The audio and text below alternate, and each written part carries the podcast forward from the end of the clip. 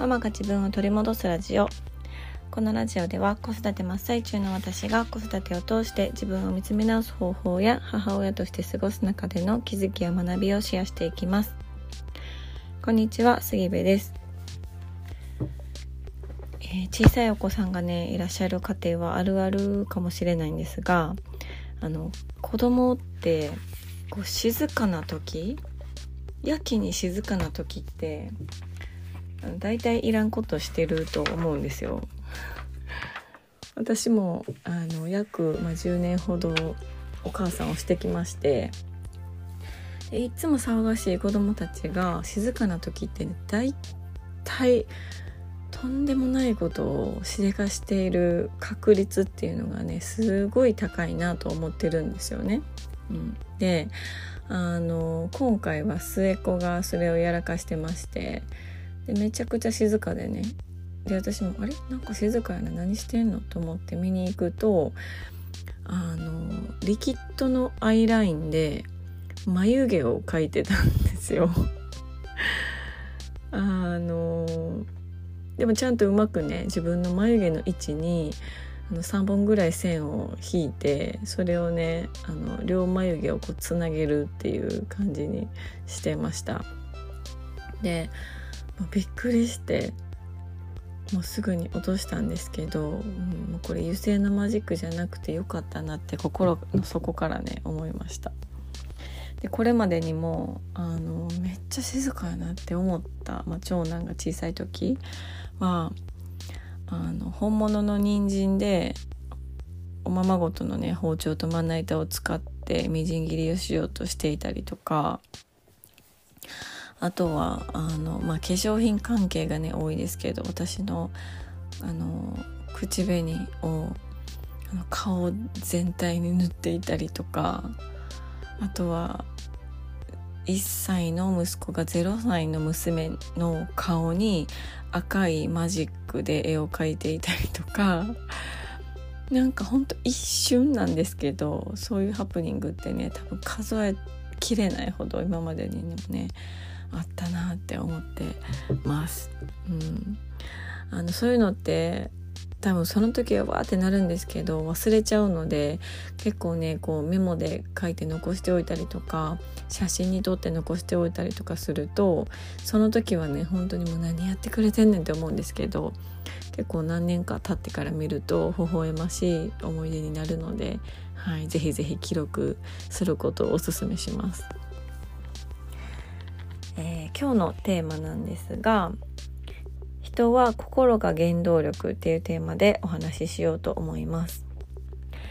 でなぜこのテーマでお話ししようと思ったかっていうとあの本当にめちゃくちゃ今更なんですけど「あの鬼滅の刃」を見たからなんですよ。本当に今更っていう感じなんですけど、うん、子供たちはねもう本当に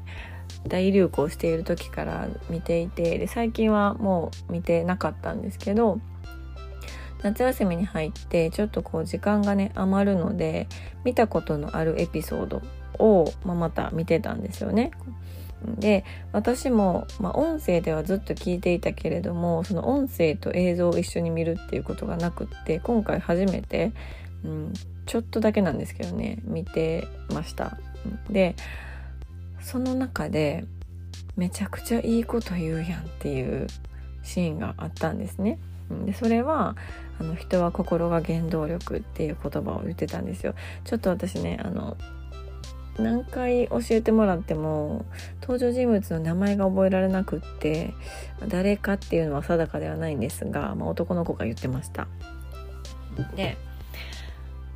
あのどういう状況でこれを言っていたかっていうと女の子がねあの何をするにも自分の選択っていうのをこうコインで決めるっていう習慣がある子がいるんですよね。うん、コインを投げて表か裏かで自分の選択を決めるっていう女の子がいます。でなんでコインで決めるのって聞いたらもうどうでもいいからって言うんですよ。どうでもいいから表が出たらこうするし裏が出たらこうするっていう風に言うんですよね。うん、でそうするとそれに対してその男の子がね、うん、どうでもいいことなんてないっていうわけですよ。でもしそうどうでもいいっていうふうに思うのであればそれはあなたの心の声が小さいからだよって言うんですよね。うん、で人はもう心が全ての原動力なんだから心の声がないっていうことはないしそれがどうでもいいっていうことはないって、うん、言ってくれるわけなんですよ。そうそうでこれを聞いて私はもう本当にその通りって思ったんですけどただどうでもいい自分のことはどうでもいいとか、うん、その自分の行う選択に対してそうやってコインのような形でね誰かに決めてもらう方がいいって思ってる人って日本の社会でめちゃくちゃ多いんじゃないのかなっていうのを思ったんですよ。うん、だからこそこのシーンが作られたのかなとまでも思ったぐらいです。うん、でここからね私が感じたのはあの特に日本の社会っていうのはこう感情を出すことをあまり良しとされていないような文化があるんじゃないかなと思います。うん、特にこう大人は感情にこう揺らされずにぶれずに思考で動くべきだみたいな、うん、感情にこう左右されない人が素晴らしい人だっていうような考え方が少なからずあるような気がしています。で私自身も本当にそうでした。うん、でこう枠からはみ出さないことを良しとしていてで枠からはみ出さない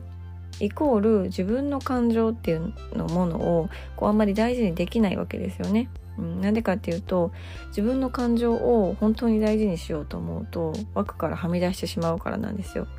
枠からはみ出さないように他の人と同じようにすることっていうのは本当に自分の感情のボリュームを落とすことにうん、つながるなっていうのを感じたんですね。うん、であのまあこれはね育ってきた環境とかそういうふうに教育されてきたからっていうのも大いにあると思うんですけど、まあ、具体的にどういうことかというと私がねこれを感じたきっかけっていうのはあのうちの子たち長女と長男が喧嘩することに対してめちゃくちゃ敏感に反応してしまうっていう私の中のね、うん、気持ちがきっかけでありました。でもうとにかく私は戦いっていうものを避けて生きてきたんですよ。うん、戦うぐらいなら自分の意見を押し殺してでも平和に過ごす方がいいっていう風に思ってきたタイプなんですね。そうだから、まあ、無意識のうちに喧嘩することはダメなことだっていう風に思っていたと思います。だからその兄弟喧嘩っていうものにものすごく敏感で喧嘩イコール悪っていう意識も無意識のうちですけど、まあ、すごく強くあったのかなっていうのをね思ってます。でだからこそその2人がもう感情をもろにむき出しにしてあの喧嘩して争ってる様子っていうのがあの許せなかった、うん、だなと思うんですよね。うん、ただあのその気持ちっていうのは気持ちを出す感情を出すっていうことはあのすごく大切なことでそれがいいいい感情なのか悪い感情なのかっていうものには、まあ、分けられないはずなんですよね。うん、いい感情は出していいけれども悪い感情は出したらダメだよっていうのは本当に都合が良すぎるしそんなことは、うん、できないしもしそれをしようとするのであればそれをしてきたからこそ自分の心の声に気づけなくなっているうん、だと思います。